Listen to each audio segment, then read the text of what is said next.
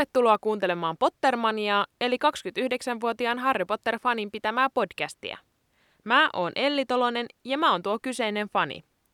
Mulle on kertonut vuosien aikana paljon erilaisia huomioita ja teorioita, joita mä haluan jakaa muidenkin tietoon.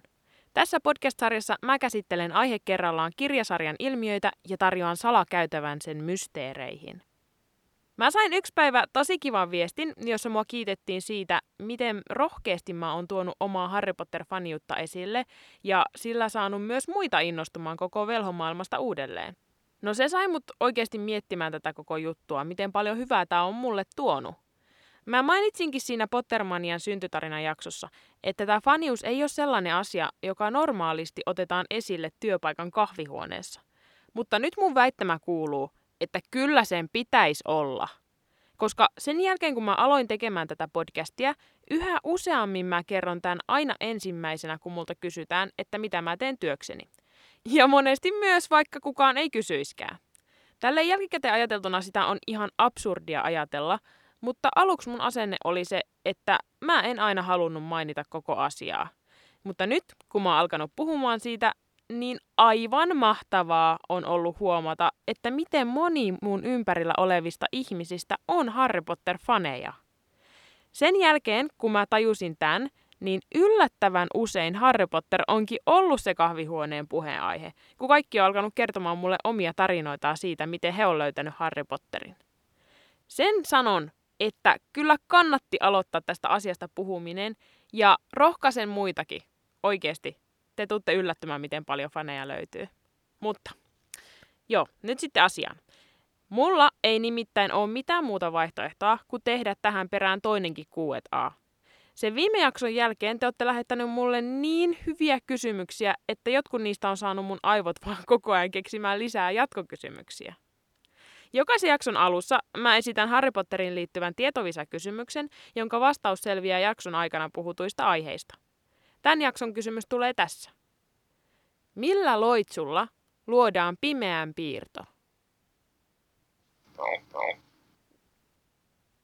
Noni, sitten ensimmäinen kuulijan lähettämä kysymys. Miten Lily Potter on tiedettävästi ainut, joka pelasti lapsensa rakkauden avulla? Eivätkö muut rakastaneet lapsiaan tarpeeksi?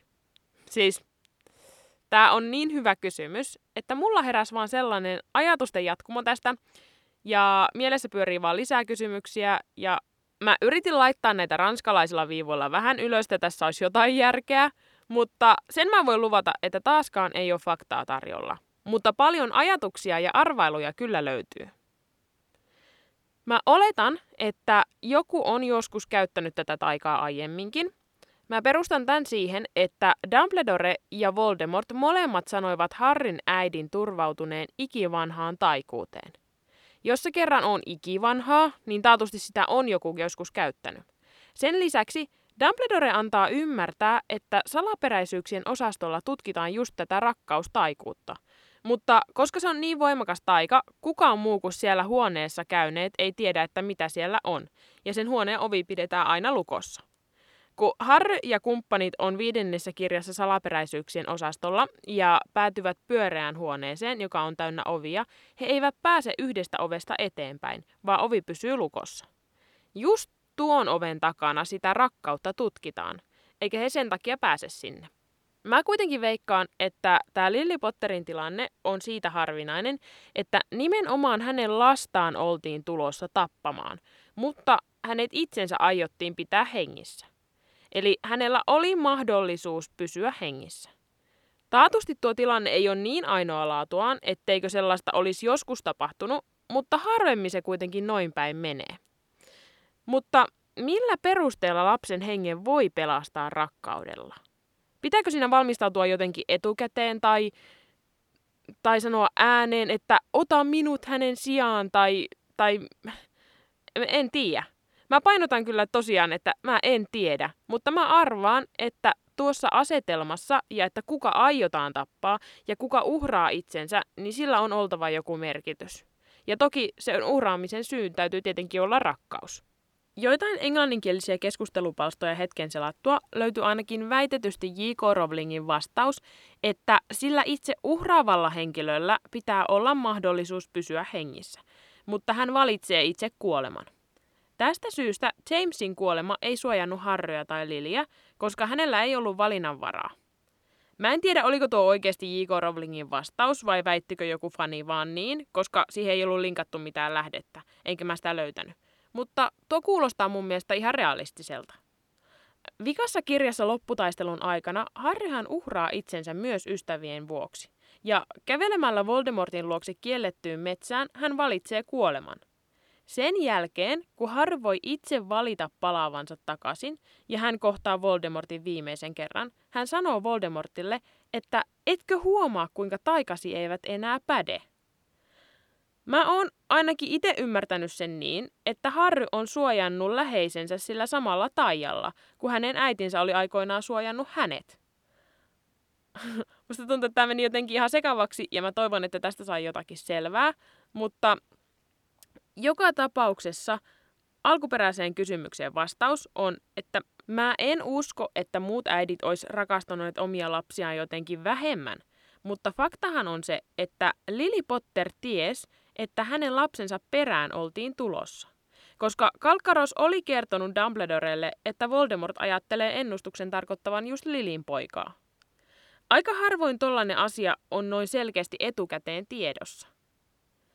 Lili oli myös kaikkien hänet tunteneiden mukaan poikkeuksellisen älykäs ja nokkela noita, että olisiko hän voinut etukäteen ottaa selvää tästä ikivanhasta taikuudesta ja valmistautua sitä varten. Sitä mä en ainakaan usko, että tuo oli automaatio, koska kyllähän tuolla seassa kulki silloin muitakin salama-arpisia lapsia. Kun Harry syyttää porukkaa kuolonsyöjiksi, niin miksi ei tarkisteta, että onko niillä kädessä pimeän piirtoa? Taas ihan sika hyvä kysymys. Tuohan olisi kaikista luonnollisin ja helpoin tapa varmistaa asia. Mutta mä luulen, että oikea vastaus tähän on se, että kuolon syöjille tatuoitu pimeän piirto ei ole mitenkään yleisessä tiedossa oleva asia. Me lukijat toki tiedetään siitä hyvissä ajoin, koska Harry saa tietää siitä neljännessä kirjassa, mutta ministeriölle joka ei halua uskoa koko Voldemortin paluuta, se on vaan taas sana sanaa vastaan. Tämän puolesta todistaa mun mielestä se, että kun neljännen kirjan lopussa Kalkaros näyttää taikaministeri Toffeelle pimeän piirtoaan, niin hän ei reagoi siihen Kalkaroksen ja Dumbledoren toivomalla tavalla, eikä tuu järkiensä sen asian kanssa. Se johtuu siitä, että hän ei tiedä tatuoinnista etukäteen. Mä luulen, että pelko Voldemortista ja hänen palustaan on niin iso, että kuolonsyöjät ei ole uskaltanut kertoa ministeriölle tatuoinneista, joilla he vois tunnistaa toisiaan. Jos se tatuointi vielä haaleni Voldemortin kukistuttua, niin eihän siinä ole oikein ollut mitään kerrottavaakaan. Pimeän piirto merkkinä toki on tunnettu, koska Voldemortin ensimmäisen kauden aikana kuolonsyöjät langetti sen niiden rakennusten päälle, jossa olivat tappaneet ihmisiä. Pimeän piirron langetusloitsu eli kalmokalvaus kuullaan neljännessä kirjassa, kun huispauksen maailmanmestaruuskisoissa Harry, Ron ja Hermione todistaa tietämättään Bartikyyri juniorin pimeän piirron langetusta. Miksi kukaan Feeniksin killan jäsenistä ei ollut vartioimassa salaperäisyyksien osastoa, kun Harry ystävineen meni sinne viidennen kirjan lopussa? No niin, niin, tätä mä oon miettinyt kans. En tiedä. Mutta arvaan sitten taas. Eli juttu meni niin, että Phoenixin killan jäsenet vartioivat Voldemortin paluun jälkeen vuoroissa kellon ympäri salaperäisyyksien osaston ovea siltä varalta, että Voldemort laittaa jonkun kätyrinsä sinne. Kuitenkin sinä kohtalokkaana iltana, kun Harry johdattaa ystävänsä sinne, koko taikaministeriö on tyhjillään eikä killan jäseniä ole vartiossa. Voisiko se olla niin, että sen jälkeen, kun yksi Phoenixin killan jäsenistä on jo komennettu siellä ja Arthur Weasleyin kimppuun on hyökätty, niin se alkoi olla liian riskialtista hommaa pitää siellä vartioita. Voisiko olla, että Dumbledore päätti vaan lopettaa vartioimisen, koska se ei tuottanut mitään tulosta? Myös on painotettava, että kyseessä tosiaan oli yllätyshyökkäys, joten kukaan Phoenixin killan jäsenistä ei tiennyt, että Harry on edes poistunut koululta. Joten kukaan ei tiennyt, että heidän pitäisi olla jotenkin hälytystilassa. Seuraavaksi mä otan peräkkäin kaksi saman aihepiirin kysymystä.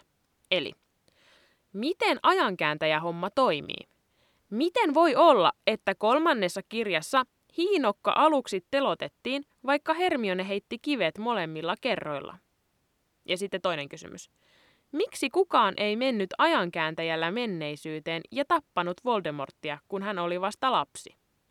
No niin, Ajankääntäjiin liittyen on ollut useampikin kysymys, ja mä oon miettinyt, että varmaan pitäisi tehdä kolmannelle kaudelle jakso, jossa mä kerron, mitä kaikkia kolmannessa kirjassa liittyy ajankääntämiseen.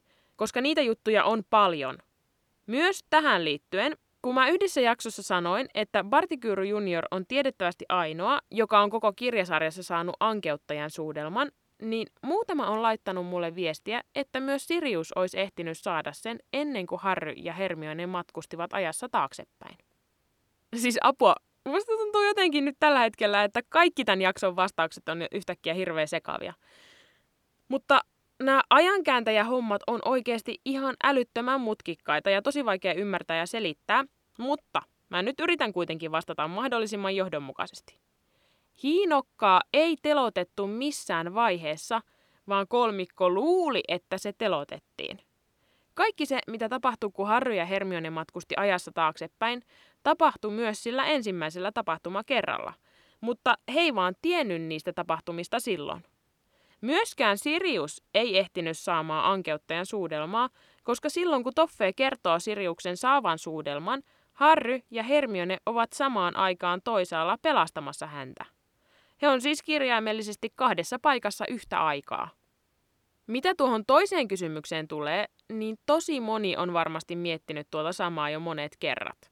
Ja niin ajatteli selkeästi J.K. Rowlingkin, koska hän kirjoitti tämän vaihtoehdon kokonaan pois.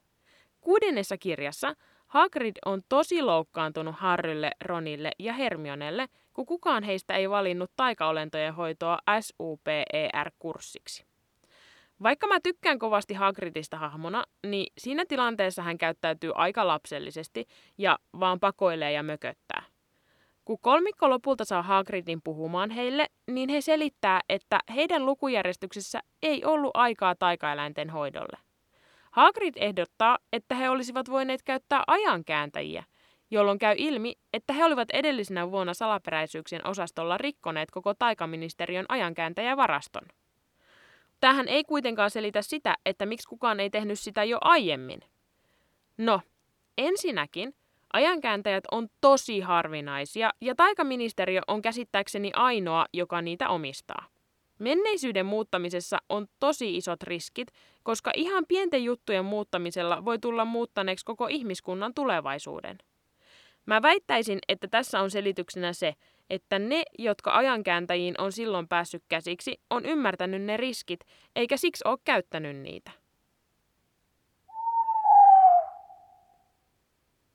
Sitten viimeinen kysymys. Jos Atskapanissa on vaan vankeja ja ankeuttajia, niin miten vangit saa ruokaa? Onko Atskapanissa kotitonttuja?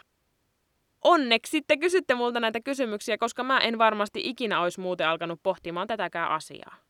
Ensinnäkin sehän olisi aivan kamala kohtalo kotitontuille, kun he joutuisi palvelemaan siellä ankeuttajien vallan keskellä koko elämänsä ajan. Mä yritin googlata tätä asiaa ja mitä siihen viittaavaa ei löytynyt, että kotitonttuja olisi Atskapanissa. Enkä mäkään siihen oikein usko. Tämän ansiosta mun ajatukset lähti kuitenkin taas laukalle ja mä tajusin taas uuden kotitonttuihin liittyvän porsaanreijän. Jos kotitontut voi ilmiintyä mihin vaan ja tehdä käytännössä mitä vaan, jos niiden omistaja käskee, niin silloinhan kaikkien kotitonttujen omistajien kannattaisi aina varmuuden vuoksi sanoa tontulle, että jos mä joskus joudun Atskapaniin, niin tuut hakemaan mut pois sieltä kuule sitten. Ja tietenkin se kannattaisi tehdä silleen, että sovitaan sen tontun kanssa etukäteen joku tarkka aika, että ekana yönä kello 3.30 tuut hakemaan mut, oot siellä niin todennäköisesti silloin kukaan ei ole edes näkemässä, eikä porukka ikinä saa tietää, että miten sieltä Atskapanista on päästy karkuun. Ja tällöin se voi toistaa aina monta monta kertaa uudestaan. Mutta joo, vastaus siihen kysymykseen, että miten vangit saa ruokaa, löytyy kirjasta. Atskapanin vangin lopussa Sirius selittää Harrille, Ronille, Hermionelle ja Lupinille sitä, kuinka hän pakeni Atskapanista. Siinä samalla hän mainitsee, että hän livahti koiran muodossa oven raosta ankeuttajan tuodessa hänelle ruokaa. Ja koska hän oli koiran muodossa, niin ankeuttaja ei huomannut hänen poistumistaan. Koska niiden on ilmeisesti vaikeampi tunnistaa eläinten tunteita ja aistia niiden läsnäoloa. Näiden tietojen valossa näyttää siltä, että Atskabanissa on täyspäiväisesti vaan ankeuttajia ja vankeja, ja ankeuttajien tehtävä on ruokkia vangit. Tässä oli taas tämän kerran jakso. Heippa! Eipä sittenkään vielä heippoja. Koska Pottermanian ja äänikirjapalvelu Nextorin kaupallinen yhteistyö on täällä taas. Ja jos siellä kuuntelijoiden joukossa on joku, joka tykkää yhtä paljon ääni- ja e-kirjoista kuin minä, niin tämä on hyvä juttu just sulle. Eli käyttämällä koodia Pottermania45 pääsee kokeilemaan Nextoria 45 päivän ajan ilmaiseksi. Tämä etu on voimassa taas vaan uusille asiakkaille. Jos et hyödyntänyt tätä tarjosta vielä kesällä, niin nyt sulla on uusi tilaisuus. Ja nyt sitten oikeasti heippa.